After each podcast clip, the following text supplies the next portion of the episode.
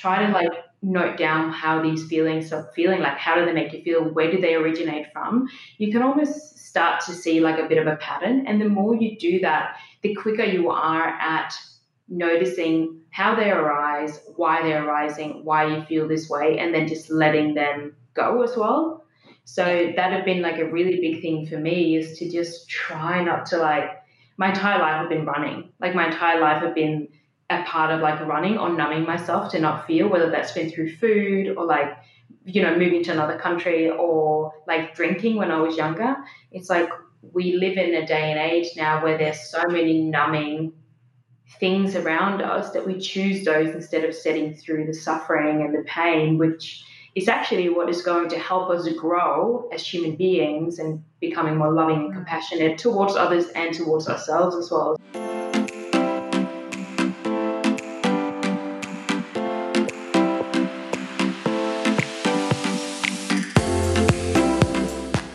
To Retreat Yourself Radio. I'm your host, Kate Williams. I'm a personal trainer, certified health coach, and founder of Retreat Yourself. If you're looking for a healthier, happier, and more fulfilled life, then you've come to the right place. Each week, I'll be diving deep into what it means to live a life well lived, holding thought provoking conversations with some of the world's most inspiring people, leaving you with actionable tips, tools, and takeaways so that you too can lead a life well lived. So grab a cuppa, sit back, relax, and enjoy. It's time to begin your journey to your most incredible life. Hello, everybody. I hope you're well and enjoying 2020 so far. I am feeling so inspired after interviewing the amazing and insightful Caroline Groth. For those of you who don't know Caroline, she's a life lover, a yogi, a Vedic meditator, a mental health advocate, and she's also studying health and has recently started her own health coaching business. She's a self declared health nut and is living in Bondi Beach, Australia. Caroline is passionate about helping people find their own path to health and happiness after battling with her own demons such as cancer, disordered eating, and depression, which we talk a lot about in this episode. She started sharing her experiences with health and wellness on her Instagram and her blog, where she is very open about her life. Everything she shares comes from her personal journey, which is honest, relatable, and so brave. I have absolutely loved chatting to Caroline. She is just so insightful and has so much to offer the world. And I just know that you're going to get so much out of this episode. Please remember to tag us online so I can know where you're listening from. And I really hope that you enjoy. Hi, Caroline. Welcome to Retreat Yourself Radio. Hi, thank you so much for having me. Now, I was just saying to Caroline before, to everybody listening, that this is our first time doing um, a remote interview, and I forgot to press the record button. So, third time, third time. awesome. So, a lot. I, basically with uh, this podcast you know a lot of people that we interview are experts in their field or they've got some form of name for themselves maybe they've got um, a following on instagram and life looks pretty good and i think to a lot of people listening that can seem kind of out of reach or or maybe a little bit intimidating. So I always like to start the podcast by asking a question to kind of bring everything back down to earth. So I wanted to start off by asking you, what is your quirkiest quality? Oh, my quirky is quality. I don't know if it's a quality, but I am quite um, OCD about my home and sort of having things in order and uh, keeping a clean home. Like if you ask my boyfriend, he'll probably say that I'm a bit of a pain to live with. He's definitely had to um, step up his cleaning game and just picking up after himself after moving in with me. So I am quite OCD and like a bit of a perfectionist about how I like my things in the home, and I'm not an easy person to live with um, when it comes to that. So I just suppose that's a bit of a quirky thing about me that I'm very easygoing, like outside and free flowing, but when it comes to my home, I've got everything like in a certain order. So um, I'm yeah. quite um, OCD with that. Yeah, but I suppose that's better than being messy. well, I think so. my partner's a little bit like that as well. He likes everything to kind of be in their order and in the right place, and I'm quite messy. So yeah, I can. We're probably the opposite opposite way around. yeah, totally. Awesome. I suppose it's good. Like it balances each other out, right? Exactly. Yeah, yin and yang. Yeah. You need the opposites for sure. Absolutely. So if somebody was to ask you what you do, because obviously, you know, um, following on along on Instagram, like you're a Vedic meditation teacher and you you're very much ingrained in the wellness industry, I'd love for you to explain what you do in your own words. Yeah, sure. So, um, in my own words, what I do, I'm sort of transitioning a little bit more. Um, and recently, really, like in this new year in 2020, I um, for about 12, 13 years of my life, I was in a corporate job and in a corporate career doing digital marketing and e commerce for some very uh, big names and big businesses globally.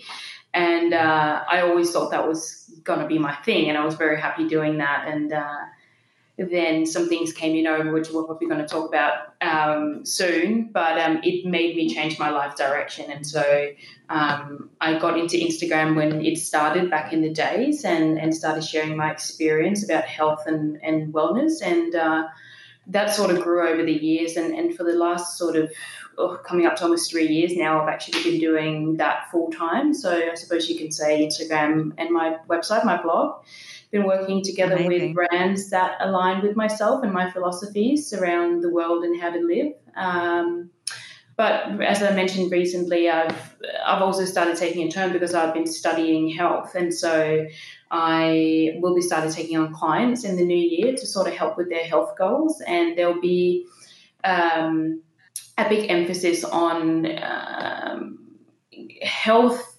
but in a different way because I think health is a lot of different um, there's a lot of, of different ways what makes up health as an overall arching sort of umbrella. And I think a lot of people, when you say yeah. health, only thinks about diet and exercise. And I like totally. to challenge that and say that it is so much more than that. And that is actually at the bottom end of the funnel. So I'll be working with clients in the new year, which is now uh, taking on that. So my, my life has sort of evolved a lot, but as I am as a person, I'm a bit of a jack of all trades. So I do a lot of things because that is how I keep myself um, challenged as well. And I love to do a lot of different stuff all the time. So I do a lot of bigger different things, but health and wellness and sharing that with the world in however way I do it is sort of what I do for a living. Yeah. Yeah, that's amazing. I love that you you do that as well, and you've kind of carved your own path and just yeah. I think I, I've kind of been similar in the way that you just like follow what feels right at the time. Um, and yeah, that's awesome. And what you're saying about health and wellness is absolutely like it's we absolutely aligns with retreat yourself and our ethos and everything that we believe in as well. I think the world's slowly changing. Like the wellness industry is growing, and, and that really shows that people are changing, but there's still a long way to go. So it's awesome that you're going out there and um, coaching people. I'll definitely put your your website and your details in the show notes as well, so that anyone listening that wants to talk to you about that can also reach out to you. Thank you so much. So. Also, while you're talking, I've noticed that you've got a bit of a hint of a Danish accent. Can you tell us a little bit about life yes. growing up and I try to um, I try to not have it because I do want to sound as Aussie as possible. Um, but yeah, no, I did. I do have a bit of an of an accent. I do feel like I don't have too much anymore, but people definitely pick up on it sometimes. I've got a bit of a twang with some words in particular. Um, yeah, I grew up in Denmark. I just turned 30 in October last year and I moved here just a few yeah. weeks before my 21st birthday. So back in 2010. So this will be my 10th year in Australia. Uh, moved oh, straight oh, to Bondi and never left. so yeah, I right. Bondi's amazing. yeah, I am the epitome of the Bondi bubble. Um, but yeah, I grew up in Denmark, which is an absolutely amazing country to grow up in. Uh, living in Australia and seeing the differences of the two worlds, I do feel very blessed and fortunate to have grown up in a country like Denmark. I don't have, you know, the study debt that a lot of people do have, where because in Denmark we get everything for free. And when I say free, obviously we pay in different ways. We do have a really high tax. Um, we pay fifty percent in tax as a bare minimum. So, but we do just have a really well-oiled country that is very much looking out for everyone. Um, you know, you're never going to be dropped. You're never going to not have a home. Uh, and even though the times are changing, I do still feel like Denmark is a very it's a very safe country to live in. Uh, it's a very small country, which also which also makes it um, able to be what it is because we own we don't have that many people in the country. But it was amazing to grow up in Denmark. I come from a family uh, of, I've got a mum and a dad that are still here and an older sister. Uh, my parents broke up and split when I was about eight years old, and that sort of really catapulted me into a lot of the stuff that I still deal with today. You know, they went through a really bad divorce, and mm. um, I was somewhat caught in the middle. And from being, from later finding out later on in life and really sort of diving into myself and figuring out that I'm an empath, that I'm a highly sensitive person, you know, it all sort of makes sense as to why I was struggling so much through the divorce and how my sister just seemed to not really put any of that stuff in her backpack of life, you know, and, and mm.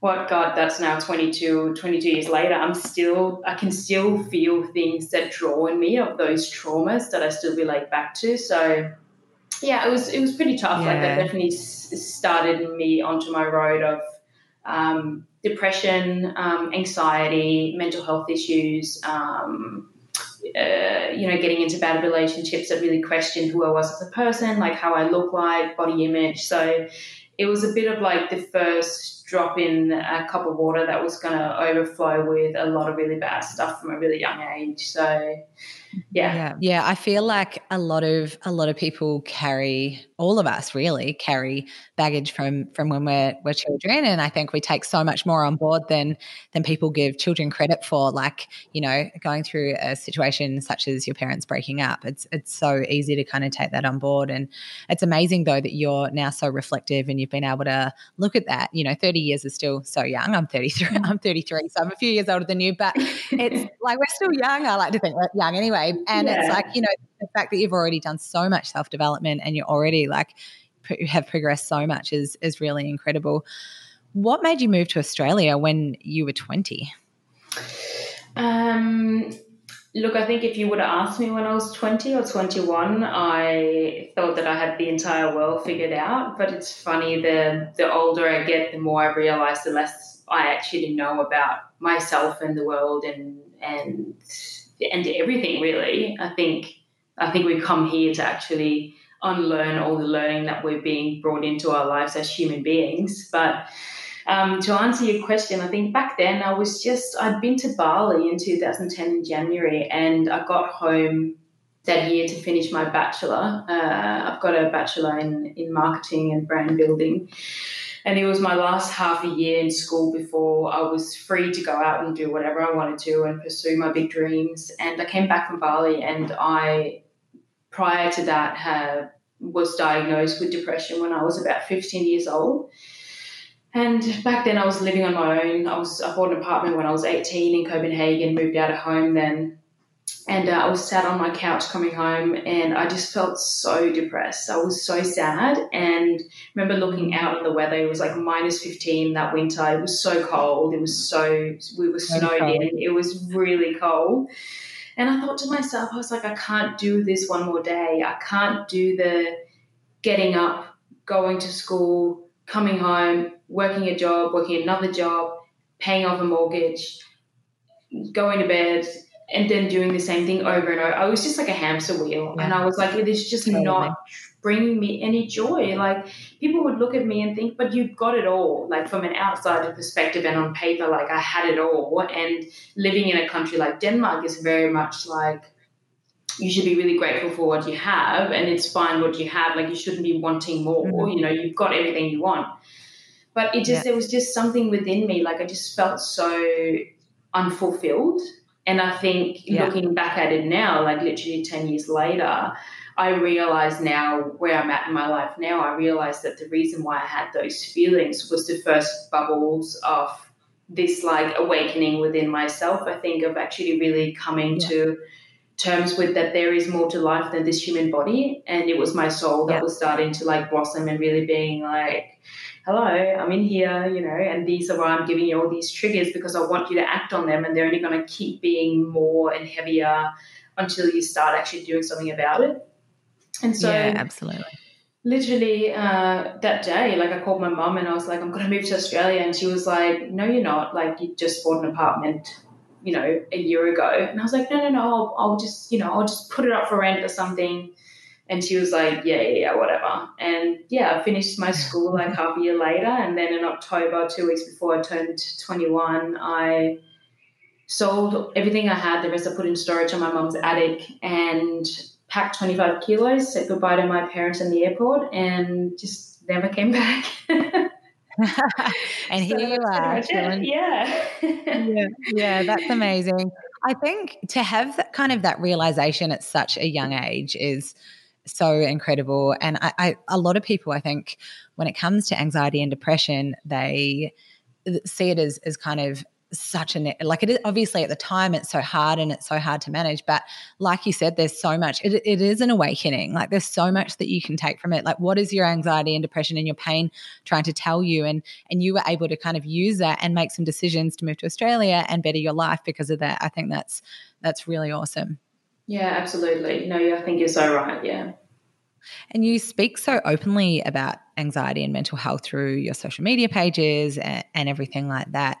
Is that kind of is, was that the kind of catalyst to go down the wellness journey? Uh, was it like you know now you're you're uh, studying health? Did you kind of just realize that health is a holistic picture? Like, tell us a little bit more about your journey with health. Yeah, so well, what really spiraled me into it, sort of being on the journey that I am now, was when I moved here when I was 21 um, in 2010. In 2012, I, was diagnosed with lymphoma. So oh, wow. that was like a, a huge blow to yeah, me as being such a young girl, being in a country on your own, mm. feel like being you're being presented with the making a choice of do you want to stay down here and do this, or do you want to go home and be with your family? What's the like what do you want to decide for yourself? And I think when you're back at so 2012 would have been 22 just before I turned 23 like that's a it's a huge choice to make and also like a huge health um, like burden to be like put on top of you and it actually totally. took me probably about a month or something like three weeks before I my brain caught up with that I was actually sick like it took me a while mm. for all my emotions and brain and everything to just like interconnect to be like, wow, I'm actually really sick. Um, yeah. But I made a conscious choice to stay down here because for me back then, I felt like that if I made a choice to go home to Denmark and be treated and everything, to me on the inside, it felt like saying goodbye to the life that I really wanted for myself. And mm-hmm. so it also felt like, well, if I can't have this life that I feel like my soul is longing for, as harsh as it, as it sounds, what's the point then? Do I want to live mm-hmm. a life that I don't really want to live, but still live in a human body? Or do I want to try to just do it down here and see how I go? And I was really lucky, it was called a really early stage, and I had like a really good, great group of friends around me that was like super supportive. And obviously, like my family was, you know, we're lucky that we've got Skype and all these things today. Like we can sit and do this at, you know, you're in a different city and I'm in a different city and and even though it's not the same as human connection and touch, like being with my family, my mum and dad, and my sister, and everyone, you know, every day or every second day was just as good. And that said, I didn't have the same relationship with my parents that I have today. Like there was a lot of hurt and anger from that divorcement, and like uh, what they mm. put me through. That really, this entire health journey have helped me overcome. So, yeah. so really, to answer your question, that's sort of like what spiraled me onto this health journey was that you know I got sick with cancer, and I was sort of presented with a choice of I felt like that I needed to change my life in order to get better as well. So it wasn't just getting treatment; it was also looking after my mental health. It was also eating better. It was you know exercising in a more profound way. It was slowing down. It was just really looking at my whole life as like a really holistic aspect of also what toxic people do I have in my life? Like what is not serving me? What am I doing with my job? So that was really what got me onto this sort of health and wellness journey. And, um, you know, that's really why I'm here today. I think like my mental yeah. health really took a beating from being sick. Like it really, it's only in the last maybe like five years that I can really start to step out of my body and see how much it was affecting me mentally and how much yeah. I just felt like I was a bit of a shell that was trying to fight something. But really, for me, mm. that part was how hard it was on my mental health and how much how depressed I was going through that as well. Um, mm. And diving into um, sort of being uber healthy and, and, and fighting cancer and everything, I also started being really obsessive about food. And everything yeah. that I put in my body had to be extremely healthy. Otherwise, because I was so scared of like making it worse. I was so mm-hmm. fanatic and so like focused on that it had to be of the best produce and I couldn't eat too much because I'd read these studies and all these things and it just took overhand. Um, yeah. yeah. And it really spiraled me into also when I came out of treatment that I had like a really warped um, view on diet and it sort of kept like snowballing and snowballing and snowballing and you know in the years later then I was like faced with like another big demon which was battling eating disorders like bulimia, anorexia, mm. binge eating, uh, mixed with depression, mental health, uh, body dysmorphia. So it was almost like going from like one huge like demon to like the next one, which almost felt worse because it was all in your mental health. Like, you know, if you break your arm or break your leg, you can go to a doctor and get a cast put on it, and it'll, you know, our bodies have got this amazing um, power that it heals itself. But with the mind, it's just it, we know like the tiniest bit about the mind and like how everything works, and there's so many mm. intricate ways to it, and it just felt so hard, and I felt so alone, and I could just I was just spiraling more and more down, and like my lowest weight, I was like 37 kilos or something, and I was oh just like gosh. skin and bones. So so really like that entire past really like summed up really quickly is the reason why I'm doing what I'm doing today because I am so passionate about trying to help people out of all the suffering that I know that I went through. So yeah, that's like a really like short snippet answer to to that. Yeah. Yeah, and there's so obviously so much to cover in in what you just yeah. said, but yeah, you obviously had such a phenomenal, cr- crazy journey. And yeah, it, it, absolutely makes sense that you've gone down the the health and wellness path now. It's funny what you were saying about being, you know, when you experienced cancer and you were like a shell of a person, but you didn't really realize till afterwards. I feel like when yeah. people are going through that kind of uh, situation, you don't really realize at the time just how much it's impacting you. And before you know it, it's kind of yeah. snowballed into something more, uh, which is obviously what happened with the, the disordered eating and everything. Yeah. So, yeah, that's, um, yeah, pretty pretty full on and amazing that you've come out the other side just so healthy and you're able to help people. And again, like what we were talking about before about the anxiety and depression, like as much as it's you've been through such heartache and it's just been so hard, but it's given you the the passion and the inspiration to be able to help other people, which is incredible. Yeah, yeah thank you. What when you are kind of experiencing, I'm sure that you you do go back into moments where you are experiencing anxiety and things like that. What would what are your coping mechanisms to kind of help you get through it? Yeah, absolutely. I um I think from what we're talking about, I also want to you know, emphasize that I'm by no means, you know, like a person that's like, I've ticked off a box and being like, I never get anxiety or like I never get down days and I never experience like depressive moments and stuff like that because I very much do. But I think once you've had that, like you're saying, like you find tools that can help you when you are in those periods of time in your life because I think it is important to know that we're never going to have a life that's just like smooth sailing. Like, just like we started the podcast, it's like there's a yin yang balance in the world, and that is literally how the world runs. That there always must be a balance between the two, yeah. and that means having really great days and also having really crap days sometimes. But I think yeah. when you have those really bad days, it is really helpful, especially for people that are that are more sensitive and like prone to depression, like myself, to have tools that can help you. And I think for me, you know, the big step for me in helping me um, deal with my mental health, really taking, you can say so, like a bit of a spiritual approach and spiritual journey to understanding how the mind works and understanding who I am as a person and how I'm not this body and how I'm something much more than that and how the body works together like chemically with your mind and and how we are not our thoughts but it's just like a constant thing that keeps going in our head because that is what we've been taught when we came here to earth. But yeah. for me, with those things, like it's not really, I think prevention is always better than you know putting out fires when it sort of gets there. So I think if you can create like a really beautiful routine for yourself and and some examples that really work well for me is that you know I became a Vedic meditator um, almost three years ago now and I meditate in the morning and I meditate in the afternoon and don't get me wrong like there's often where I don't get my meditation in the morning because I'm busy but I can feel on myself when I have my meditation and spend those 20 minutes of stillness with myself, where I can just mm-hmm. notice my thoughts come and go without me doing anything.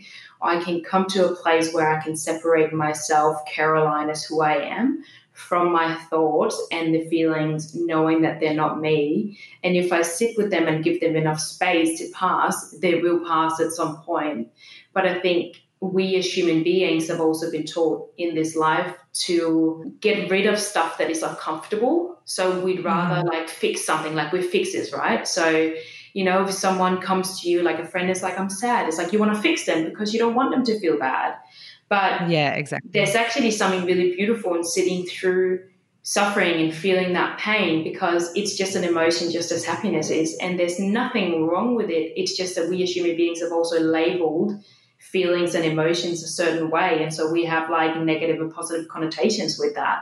So I think it's yeah, like stepping away from that as well and being more gentle with yourself as well. And trying to also sometimes challenge yourself of being like okay i'm feeling really depressive today.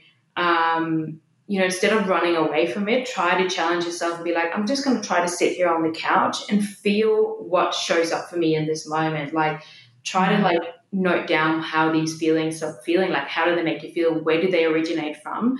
You can almost start to see like a bit of a pattern. And the more you do that the quicker you are at noticing how they arise why they're arising why you feel this way and then just letting them go as well so yeah. that had been like a really big thing for me is to just try not to like my entire life have been running like my entire life have been a part of like running or numbing myself to not feel, whether that's been through food or like, you know, moving to another country or like drinking when I was younger.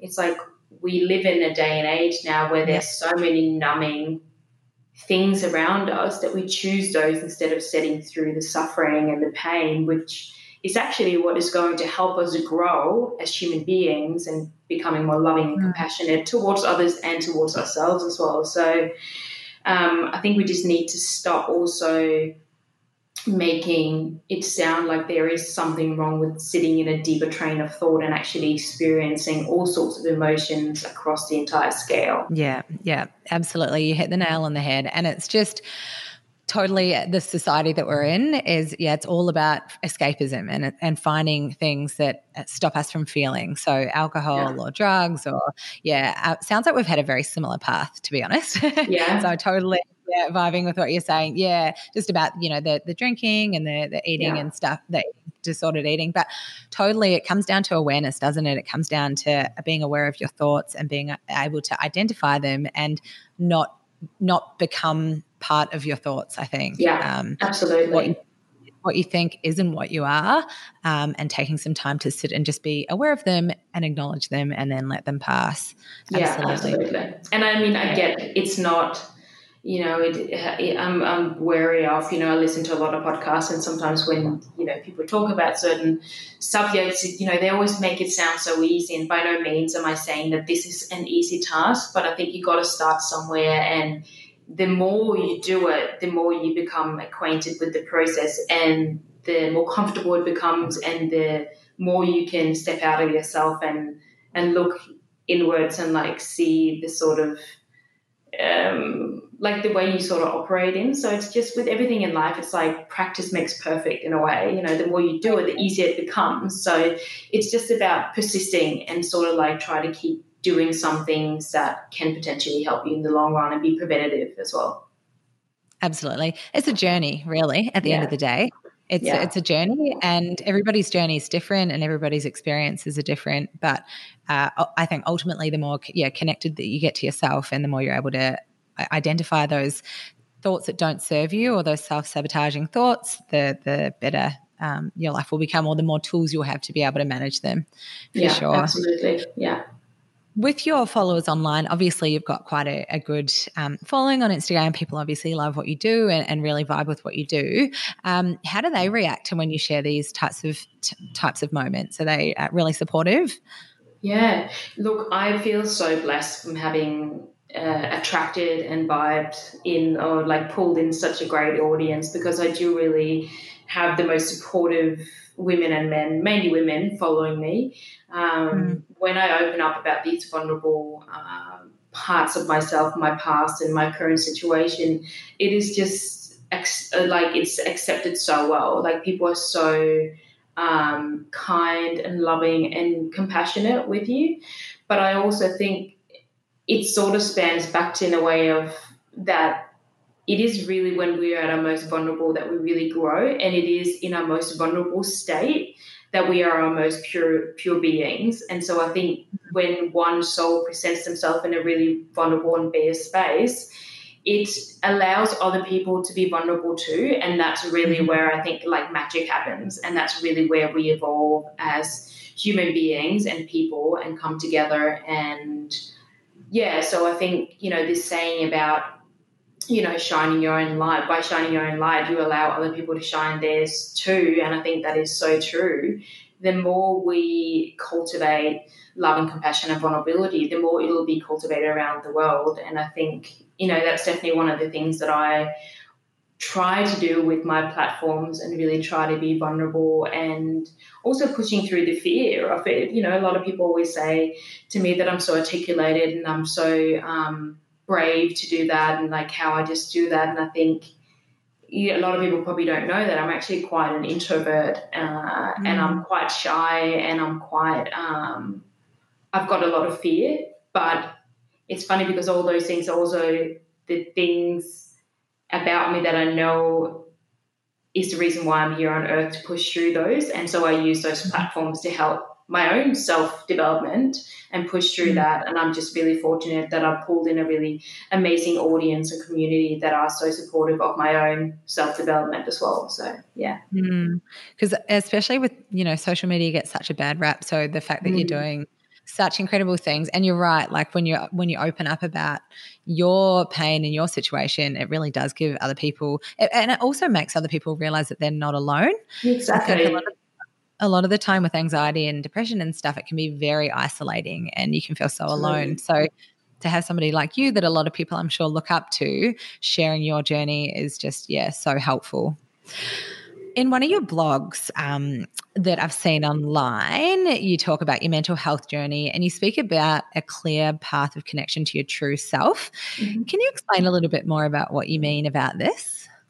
Yeah, so I think one of the things that I was talking about before, how we sort of like self numb ourselves as a society through whether it's TV or social media or food or drugs or alcohol, whatever it is, like there's always the next thing where you can numb yourself with in order to not actually pursue truth within you and the connection within yourself because uh, sometimes it can be really uncomfortable. You know, there can be like a lot of trauma buried underneath there, and and it might not be something that you want to deal with. And if you have like a conversation about it, you know, consciously, consciously, you might not know about it, but subconsciously, there's probably a lot of stuff that's still trickling in towards that and like affecting the mm-hmm. choices that you make in life and the choices you make around yourself and stuff like that. So when I talk about the true connection, it's really you know doing these sort of, if you can say self care, um, having like a bit of a self care routine in a way that for me involves, you know, meditation because I think that's the truest form of self connection that you can ever get.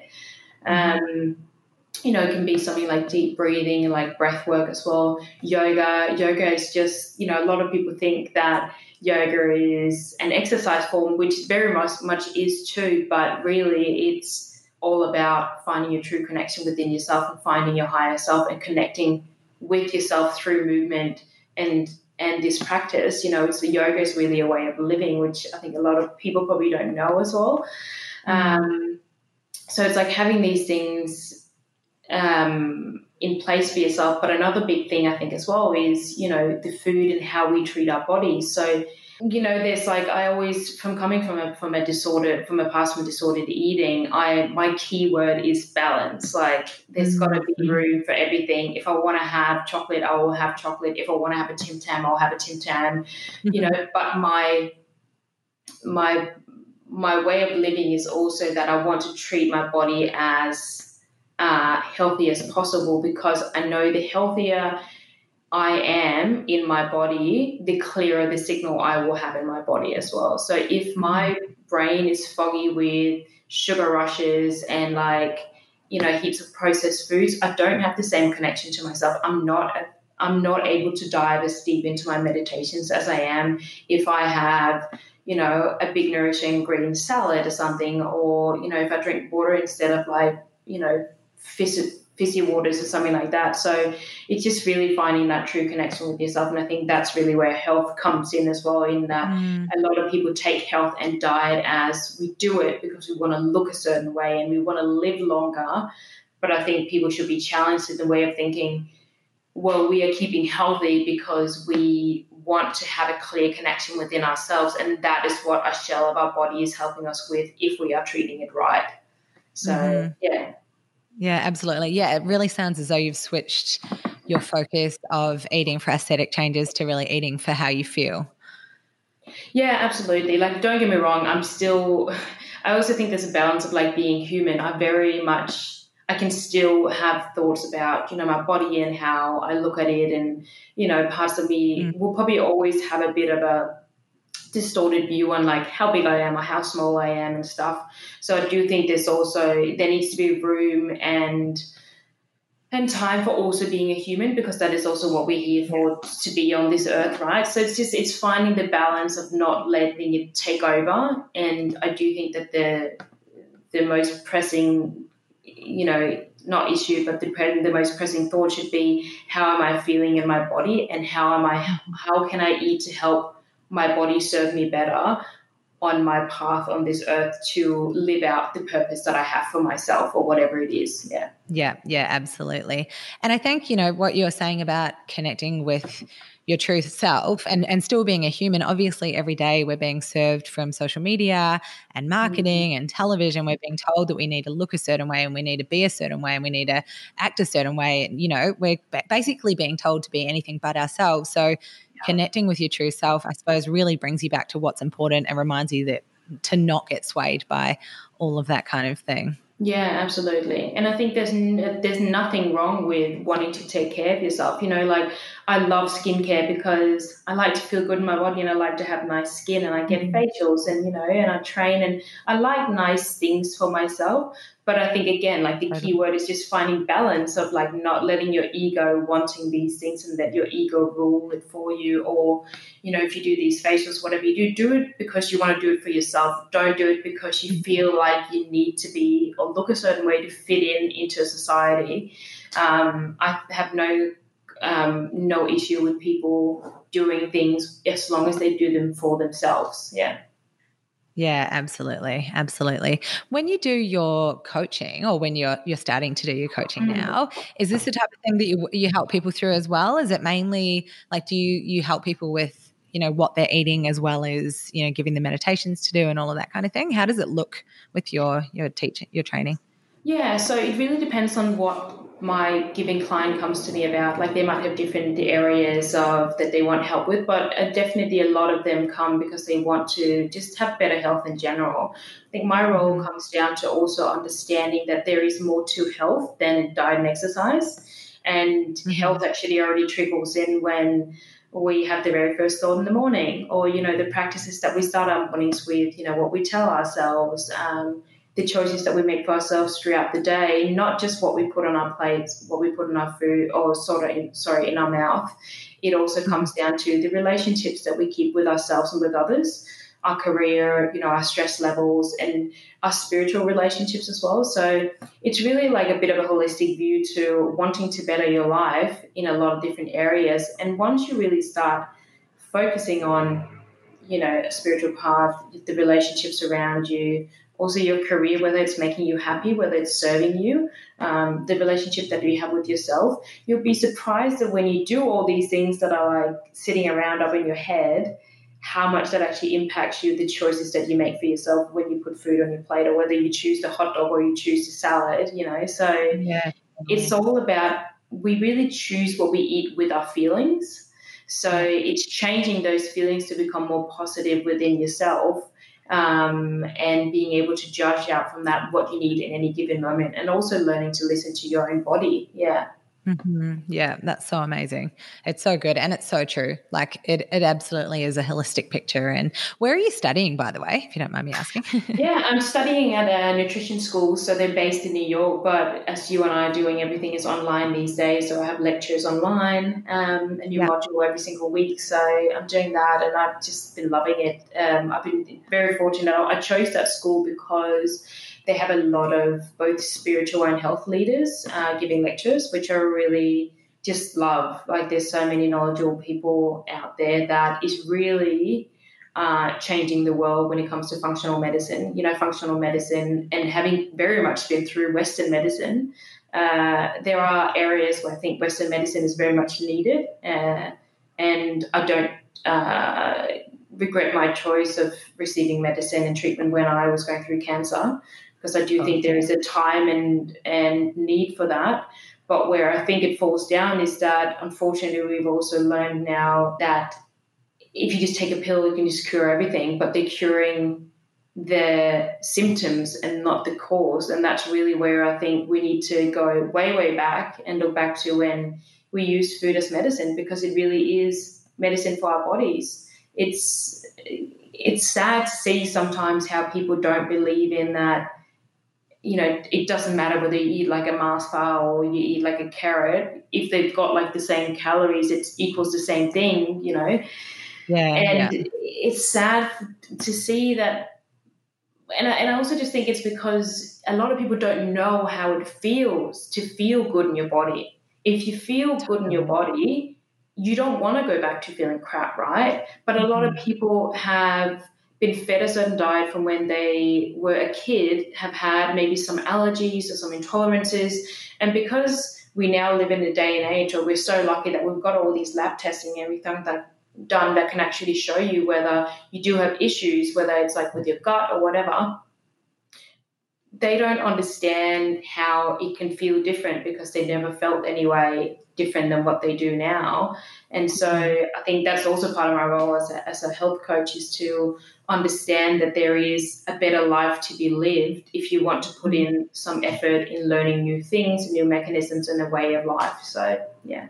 Yeah, that's amazing. And there's so much research, research coming out now to show that anxiety and depression are so closely related with diet. And you see it time and time again. People transition to a healthier diet where they're eating more fruits and vegetables, and all of a sudden their anxiety starts to subside and they start yeah. to have more confidence. And yeah, it's um it really is. And the Western, yeah, I, I absolutely agree. Western medicine definitely has a time and place, but mm. there needs to be that holistic stuff that goes on in the back end because it yeah. really is often it often is a band-aid solution it's like here take this pill and yeah. that'll fix it for now, yeah. for now rather than figuring out the root cause well a lot of the things even you know for example like people that have got gut issues or that have got um, autoimmune diseases like they have originated because your gut microbiome isn't working and that's really where it originated and that could have started from having 10 times of antibiotic rounds before you the age of 10 you know so it's destroyed you've mm-hmm. microbiome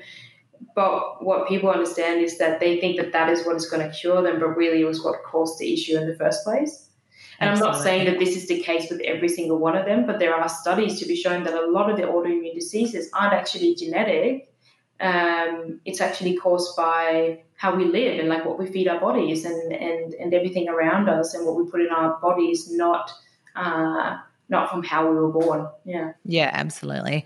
Yeah, absolutely. I think yeah, antibiotics are a funny one. I'm actually taking them at the moment for for a tooth infection, and I was in such a battle about it. It's like, do I take them? I know that I need to clear the infection, but I know that it's going to tear up my guts, and I made the decision to take them in the end because oh, absolutely. you know, I would, and I they would do have done the exact same. Yeah, I think you, you definitely. Totally. This is what we're talking about. There's a time and place for it. Like it, it can. There's nothing. I'm not. Um, I'm not like bagging antibiotics or you know medicine. It's just like you just got to look at the situation you're in, right? Because something like you've got, of course, you need antibiotics for that, and can be super helpful. What you just want to remember is that when you take antibiotics, you're going to be killing some of the good bacteria in your gut. So you want to like supplement it with like a really good um, probiotic treatment, or at least make sure that you take your probiotics like two hours before you take it with your antibiotics so they don't actually kill the good bacteria. So it's just it's just being smart about it. We all are going to have to be going through getting something in life where we have to take antibiotics or something. And I don't think that should be a question. I question medicine when people when we go to GPs and we feel like something is wrong and they just prescribe you a tablet to cure it when it's an underlying health issue that is wrong with you that can be cured through you know food supplements and other things that come into play besides from western medicine yeah mm, absolutely absolutely totally agree. So we obviously, you know, you're very much about holistic health, and so are we ever treat Yourself. We actually have broken it down into uh, ten pillars. Obviously, mm-hmm. there's so so many different components to to health and well being, um, but we just thought we'd break it down to ten, just so yeah. that we can make it um, you know, easy for people to digest and understand the different uh, components. And I always like to to ask every person that I interview about their top tip under each of these ten pillars. I think that it's really important. Obviously, people listening are getting so much insight and and wisdom for every person they listen to, and some pieces they'll take, and other pieces they won't. Um, so I like to ask everybody um, about the ten pillars. Um, so I always start with mind. I you'd probably agree to it to a certain degree that um, mind is one of the most important pillars. It really does direct mm-hmm. everything that you do. You know, it, it does dictate what you choose to eat. It does dictate, you know, when you go and work out. It it dictates everything. So I like to start with that one. Um, yeah. And the first question I'm going to ask you is, what would the number one thing you would do so say you felt your your mindset dwindling and you're starting to feel anxious or a bit low what would be the first thing that you would do mm-hmm. to alleviate that?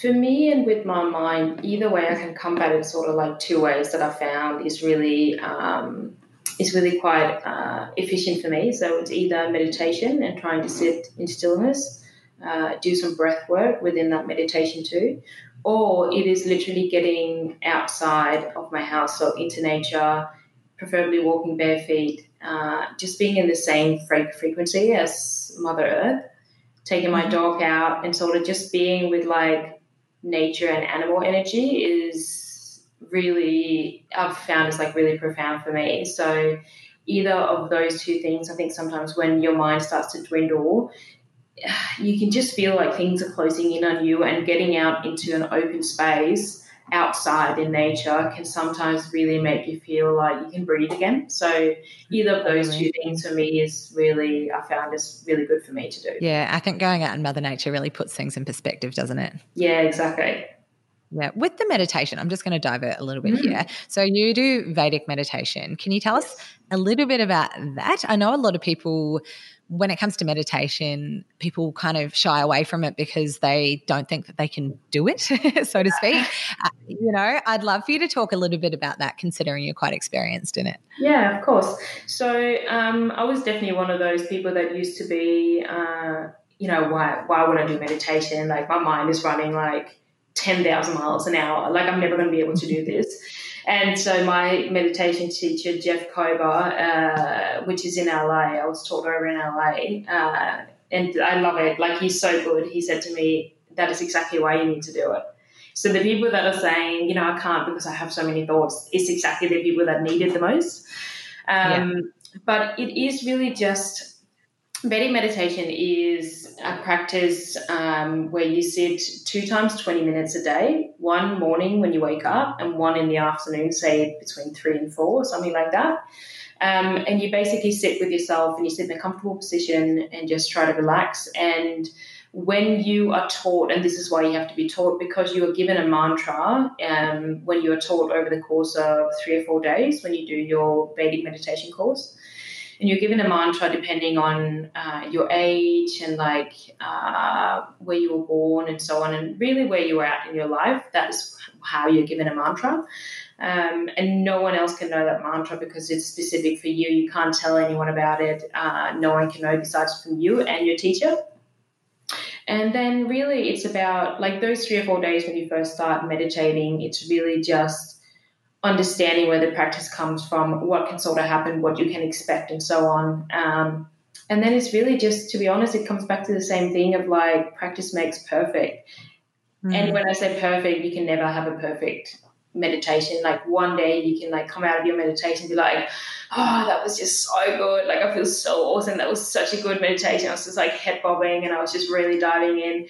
And then the next day or like even the afternoon, you can be like, oh, fuck, like I just didn't feel like I dived in very deep. Like my mind was everywhere and but it doesn't matter. It's like it's a practice of doing something religiously every single day that will keep mm. being able to dive deeper and deeper and deeper into it. And that's why it, it, it, it'll probably take like a while before you even feel comfortable with like some people I know some friends that sit in and have done it they're like you can excruciating pain like literally because they've never been so intimate with themselves in a way that they just feel like it's torture sitting for 20 minutes still so mm-hmm uh, yeah, it's quite interesting. So that is really what it's about. But I get how it's like it's intimidating for people because they feel like they do need a mantra or like how do they do it? And you know, there's a lot of good apps now that can just sort of help you with some breath work. But really, it's just trying to like slow down and to mm. sit and just give time to yourself and try to just like switch off and like notice what goes on without attaching to it or without putting judgment towards it and just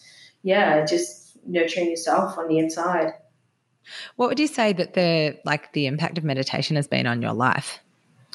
Oh, like it's been so profound. Um, I used to be a person that just like I mean I still have trouble with that. I can't really sit still and I always need to do stuff, but that has forced me to sit still at least for two times twenty minutes a day, and um, it's just really helped me more and more so on my journey to continue to separate my soul and my my body from not being one and the same thing, and also separating myself as what I truly am from my thoughts because I know that I am not my thoughts. They just mm-hmm. continue to wash in like waves that keeps crushing towards like a shore all the time. You're never going to be able to stop them. They're always going to be there. Doesn't matter how profound you become or how awakened or anything. They're always going to be there because that is how we're built but you get to yeah. a space where you learn more of like not being so judgmental towards them because you know that the thoughts aren't you.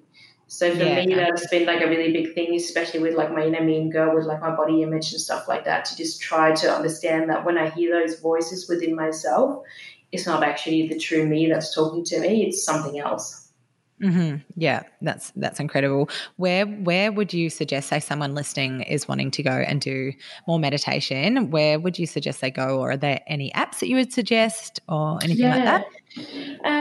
So I haven't really been using any apps because I really, when I started like meditating, I really dived straight into Vedic meditation. And the reason why I did that was because my mind is like running 10,000 miles an hour all the time. So for me, I really needed something to focus on. And that is why Vedic meditation sometimes can be really good for people because you're given a mantra that you recite over and over again. So it gives your mind something to latch onto, which is really good. Yeah. Whereas a lot of the other um, apps that are out there, great too, but sometimes it can be a bit too mm, wide, if you can say so. Like what you need to focus on, and your mind runs away with, oh, I need to fold the laundry, oh, I need to do that. Whereas the Vedic meditation just have got this one thing. But if there's something that I could say, would to try to find meditations that you could even substitute the mantra that I have with something like love. You know, you can just continue to sit and like recite in your head, like love, love, love, and just get your mind to like latch onto that. But Headspace, for example, is like a really good, um, it's a really good app to help you get into meditation. It's like really entry level as well. And there's some bigger meditations on there, but there's definitely like a few apps there, which I think is really great for people, especially if you don't have a practice at all. I think anything will be better than nothing for sure. Absolutely, absolutely. I'll write down heads, Headspace in the uh, in the show yeah. notes as well, and also Vedic meditation. I'm sure most people can Google it and find somebody in their area that does does it. Yeah, so, absolutely. Amazing. So the second pillar I'm going to ask you a question about is nutrition. Um, you share so many delicious recipe, recipes on your blog. They look so good. What would you say would be the number one number one thing someone should do to to keep a healthy diet? Uh, the number one thing to keep a healthy diet. Um, I think I'm just going to have to come back to balance. You know, that is really my key word because I'm so trying to be aligned with, you know, having yin in my life and then, you know, yang and, and just the really the balance, I think is the key word in the world that we live in, like the universe. Everything always comes back to being on a balanced frequency where we operate at our ultimate highest from. So I think it's just like being balanced. Like I think when you tip over to one point, it's like when you're being super restricted, well, what's going to be the other side of it? It's going to be like mm. letting completely loose. And you don't really want to be on either side of them because I've been on that and it wasn't very joyful whatsoever on each of the spectrums. So I think it's just, you know, wanting to eat as healthy as possible for yourself, but also not denying yourself when your body is wanting like chocolate or if you go out for a dinner or if you go for like a birthday like have fun and don't deny yourself also the experience to you know have social connections because we live in a day and age as well where social connections is very much made over food as well like we have dinner and breakfast and brunches and stuff like that and mm-hmm. we do come together as people over food and and sometimes it's more worth going to like a birthday and having some cake instead of saying no, going to the birthday and staying at home, becoming depressed because you're lacking in human connection as well. So mm-hmm. I think just balance is like the best thing that you can have as like a keyword when it comes to health. Yeah, I love that. I love that. And it's funny, like even in the body, like, you know, we're, we're constantly searching for balance and so is the body. Like it's constantly searching for a state of homeostasis. Like it, it is, you know, you can always lean and the pendulum always swings, you know, you're yeah. always, you might swing one way and swing back the other, but totally coming back to that place of, of balance and doing things from a place of love for yourself is totally, yeah. So such good, um, uh, advice to give for yeah. sure. So you've got a great morning routine. I've read lots about that as well. Um, you always seem to be up bright and early, um, moving and getting up. What do you think is the the thing that keeps you most motivated? Um, the feeling of feeling good, I think, is what keeps me motivated. Um, mm. I I know for myself, it's also it comes down to how you are as a person. See, I am a total A person. I love to get up early. I love to do all my stuff in the morning and like around lunchtime, but I'm not a nighttime person whatsoever. You rarely see me going out at night. Like I'll stay home and watch a show or read a book or listen to a podcast or something. So for me, mm. like my morning routine is so vital for me to keep good throughout the day and being able to do all the things that I want to do. So the drive of feeling good it's like it's a bit like a drug like you want to feel good right? So you do these things because you start getting into a routine of being like well this equals this and when this equals this i feel this way and it makes me feel really great. And when i don't do this this equals this and this equals this and this makes me feel like crap. So i'm going to choose the better route for myself so for totally. me, that is just like you know, and and and that is really what's going to keep you motivated when you don't want to, right? That's it's not on the mm. days that you need the motivation. It's on the days where you've had a crap sleep or something's happened the day before or you're a bit depressed. Like that is the carrot that's going to make you get out of bed in the morning, knowing how it makes yeah. you feel and how it can actually um, you know impact you in a really positive way yeah yeah absolutely and i think there's a running theme in this whole conversation it's like do things that make you feel good or focus on how you're going to feel at the end of it which is really awesome yeah absolutely so one of our other pillars is love. You know, mm-hmm. that's the love that you have for yourself. It's romantic love, it's your friendships, it's your community. Yeah. For somebody that's overcome so much, how do you have any self love practices or how do you show love for yourself or, or focus on doing that? Yeah. Um, a big thing for me was um, I've always been very, very independent from a young age because of when my parents got divorced and you know they I know now being in you know 30 that they just did the very best that they could with what they had available to them but mm-hmm. I don't think that they had the emotional capacity that I was need that I needed from them as a child. And you know, like I, my parents are amazing, and they really have done so much for for us my entire life, and I have no. Uh, I love them dearly. Um, but they just weren't good at like showing that they loved us, you know, or hearing it. Like the first time my mom told me she loved me was when I was like 19, and I basically forced her to tell me. mm-hmm. uh, but I know my mom loves me, but she shows love in a different way. And I think this even comes mm-hmm. back to, you know, not to go too much into, but like love languages, right? Like we all totally. show love in yeah, a different yeah, yeah. way. And if you don't match on it, then you don't feel the love. And so you feel unloved, but it's not necessarily the case. But, um, to come back to your quiet question of love, I think for me, a big thing after I got sick and stuff like that, and now being with my partner, a big thing for me have also allowed myself to be loved by other people in order mm. to also love myself because you can.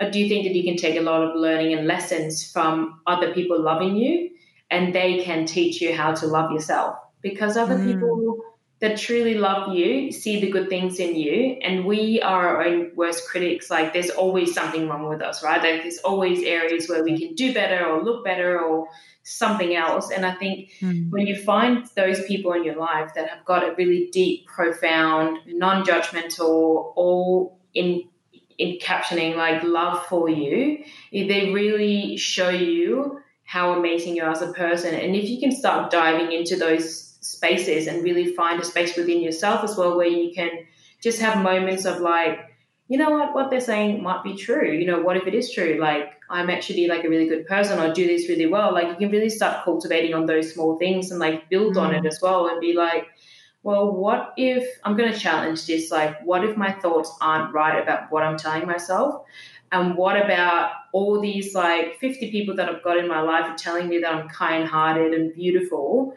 On the outside and the inside, maybe that is true. Maybe I should stop listening to my thoughts. Maybe I should listen about these people. So I think it's also mm-hmm. really being able to find a space of vulnerability and letting other people from the outside help you to love yourself. And then you can start yeah. running more with those things. That for me have been like a really, really huge thing, especially in my relationship that I'm in now, because I've always been in very bad relationships. And Pash, my partner, is one of the first people that have ever just loved me exactly the way I am through depression, through eating stuff, through anxiety, through anger. Like, there isn't a space where he ever judges me for being in. He just mm. allows me to be in that space and then develop from that. So, it's yeah. really beautiful when you can find people like that that can really help you level up to the next level of self development and like your soul's purpose.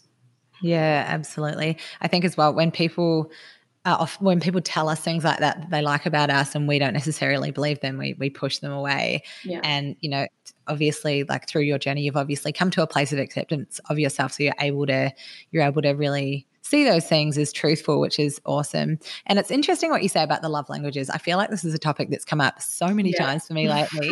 it's so, it's so true. And I think the more that we start to understand, so anyone who's listening that hasn't heard of the love languages, there's a book called The Five Love Languages, and each of us needs to be loved in a different way. Mm-hmm. And like you know with your parents it, and we've all been through the stuff with our parents as well i yeah, you know yeah. not, obviously your story might be different to to other people's but we've all had some degree of feeling let down or disappointment from our parents and and yeah. not being understood or, or accepted or loved and ultimately they're people just going through their own journey and that yeah. they're loving in the way that they know. So yeah. yeah. it's it's incredible that you've you've been able to to understand that. And I think that the more we can really start to realize that, the the better our relationships become.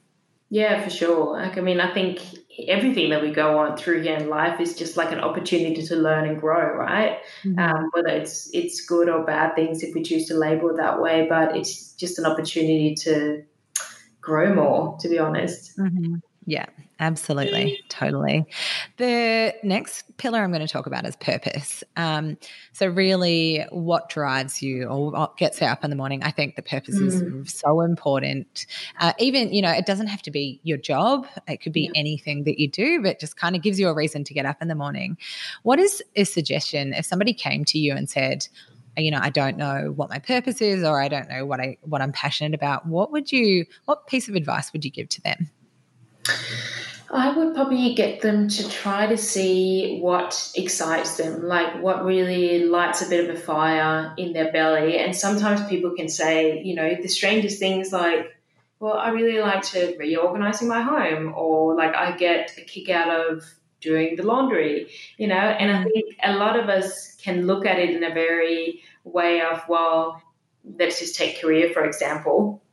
I can't do laundry for like a career, or you know, as per se, I can't do like organization for career. But I think it's like diving beneath those things and like really sort of like picking out what are the aspects of these things that really makes you light up from the inside like what is it that mm. makes you feel accomplished what is it that makes you feel like when you're doing that you you feel purposeful in some sort of way because all through last year like that was actually being 29 that was my hardest year struggling through what i like i didn't understand my place in this life and only the last sort of like three or four months, I really feel like I finally had like a turnaround point where I'm like, yeah, I know what I want to do. I want to know, I want to do this.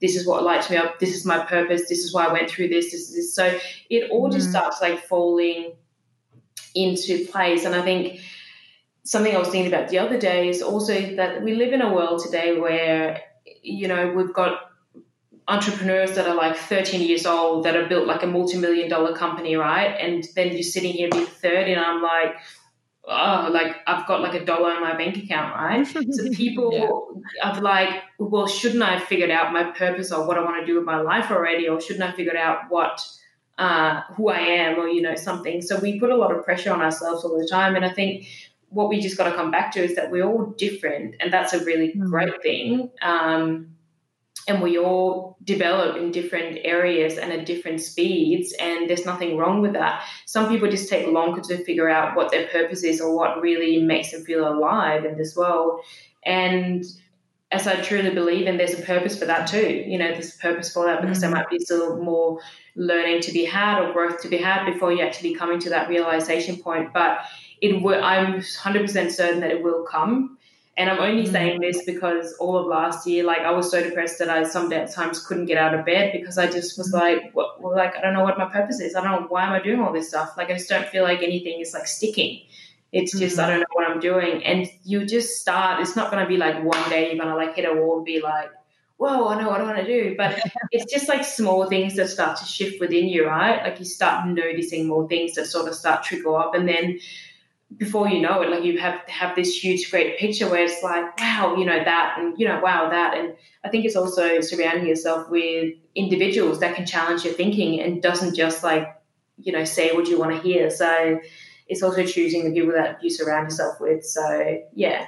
Mm-hmm. Yeah, and it, it, like it is very much trusting in the process. Um, my mum used totally. to always say to me, "Trust in the process of life, Kate," and I'm like, I "No, but I want to know yeah, what I'm doing now. It's like, you know, you might not realize what you want to do. Actually, my mum's an example of that. She um, was in corporate until she was about 50 and then decided one day she was like i want to help people obviously it had been over time she'd realized and then she quit her job and became a nurse and now she's a nurse like Amazing. it's never too it's never too late you know um, and you know the fact that you you had such hardship last year and you didn't know what your purpose was, but through reflection and being able to look within yourself, you came to realize that you wanted to help people with their health and wellness struggles. Mm. I just think it's, yeah, it's so awesome.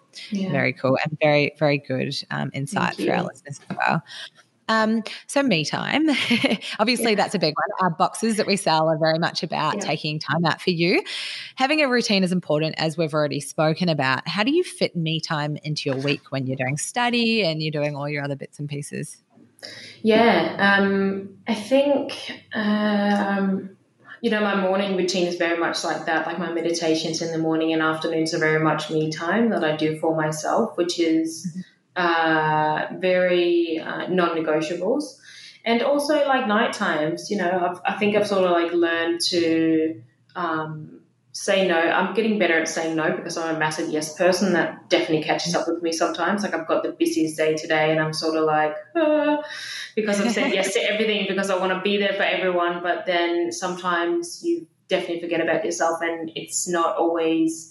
And, and I think you know we as a society also very much uh, credits and applaud being busy and being stressful and saying yes to things and being everywhere, but I don't think it should be because if we aren't our best selves and if we don't turn our attention inwards either, like we can't actually do all the things that we want to do and we can't put our best foot forward. So I think it should be applauded more to be taking more time for yourself and really doing if you know it's going to be better for you to say no to going to a birthday and staying home that night so you can be there tomorrow for something else i think that should be okay and it shouldn't be questioned and i think also if you do mm. have the right people in your life they will understand that so it's a bit of a mix with everything right so yeah, for me, me time has just become it's de- it was hard in the beginning, but it's definitely just become like a thing now. I'm like, nah, like I just I just need me time. Like even with my boyfriend, we were just in Bali recently, and I said to him, I was like, I'm just gonna I'm just gonna go and wander the streets for like two hours. And he's like, yeah, sweet, okay, see you later. Like even yeah. though I'm in a relationship, romantic relationships where he's literally like my other half, and we are I can tell him anything. I'm really not uncomfortable with anything with him. I still need mm. just time alone for myself because um, mm. I just need to be with myself and not have anyone else around me. So yeah, yeah, yeah, yeah. That's so true. And digest your thoughts and mm. everything. Mm-hmm. Absolutely. Totally. He sounds like a very supportive partner. I am very, very lucky. He is a wonderful soul and he have got like a huge big heart. Yeah, I'm very lucky. Yeah. Oh, so nice. Mm. With sleep, I know that you said you like to go to bed early and you, are not you're a morning person. What is your bedtime bedtime routine like? Do you have a specific routine that you do or ritual yeah. before you go to bed? Yes, I do. I normally have a shower before bed because I find it quite relaxing and just sort of prepares me a bit for bed. So I have a shower before bed, and then I also spray uh, magnesium oil uh, on my body all over just because it helps my my muscles to relax. Um, I am with a company called Abundant Natural Health, which is amazing. They're a small run business and does yeah. 100% Australian um, salt spray and magnesium that is made here in Australia over in Perth. And I put that on my body every single night before I go to bed for my gut as well to help rebuild my gut as well because I've still got gut issues and then just to like relax my bed because I'm a very light sleeper and I don't I'm not a good sleeper at all. Uh, I used to suffer a lot from insomnia and that can still sort of trickle in trickle in. So I always do that before bed, and then I pray before bed every night on my knees. Uh, I was born Christian, but don't practice my religion. I don't. I believe in God, but whatever that is for you, whether it's the universe, I just think it's a name. But I pray before going to bed every night about for myself for the people I care about for the world. Uh, that's something very non-negotiable for me. Like my meditations, it just makes me feel connected to the bigger picture in the world. I think, and yeah. uh, then I have a cuddle with my with my dog, probably in bed, and normally I go to bed at the same time my boyfriend, give him a kiss, and just try to be as grateful as I can for living the life that I do, even though it's still hard, you know, like everyone else probably lives a hard life as well, but just try to be grateful for what I have and, and cultivate some greatness in my heart, uh, or sorry, gratefulness in my heart. Yeah. Yeah, I love that. I love that so much. And I love that you say that you pray before bed, even though you're not religious. I think a lot of people associate prayer with yeah. religion. Um, yeah. But yeah, so I, that's awesome. Yeah. What kind of dog? What kind of dog do you have? we have a cocker spaniel, uh, Archie. We rescued him last year in April, and he is the best thing ever. He came into my life at such a right time. He just I've always grown up with dogs, but I've never had a connection to a dog I've got with Archie. And it's funny, I've, I am very much believing in, you know, spirituality and so on. I had a reading not that long ago with a very great medium. And um, she was also saying that, you know, Archie really come into my life to Aww. to direct me and and he was very much like a human soul as well and had been a human before and it's funny because he's always on his back legs like he doesn't like to be on four legs so he's always like standing up on his back legs too oh, but he's awesome. just got like there's just something about him he is just really good at helping me with my anxiety and when I have anxious periods, like he'll come and lay on my stomach and like put mm-hmm. his paw like up here and stuff. And he's sort of like really specific with things that you wouldn't notice unless you would have him all the time. So he's yeah. just such a godsend. Like, I mean, he's absolutely amazing. Yeah. Oh, that's so good. That's so amazing. Dogs are just the best. They really are like therapy, and it's yeah, totally. so good that he's so so in tune with you as well. Yeah. Awesome. So self care. What is we've kind of touched on this, but you know, one mm. self care practice I'm assuming that that would be your meditation. Yeah, self care. But I mean, like, if we take something a bit more, like, I love self care in the sense of also, like, I love to do face masks all the time. I think that's super, yeah. like, relaxing and just like sitting on the couch. Uh, and I normally totally. do like three a night or something. So I'm super oh, into yeah. my skincare. Yeah, natural skincare yeah. is like my thing. I love it. Yeah. So I think that's a really beautiful self care. But I also think self care is very much like, you know, journaling and uh, giving yourself space to feel whatever needs to be felt and um, going for a walk, like spending time outside in nature, going for swim, training, you know, just doing whatever makes you feel good as well. I think is like self care in itself. Yeah. Absolutely, absolutely. I love that you do face masks. I absolutely love them. I feel like I can notice them straight away. Yeah, they're so good. totally, yeah. I'm lucky that my job um, means that I get to try lots of different face masks yeah. all the time. It's so fun to yeah. try so much different all the time. Yeah. Yeah, it's awesome. All right. And last but not least, fun. What is your favorite thing to do for fun?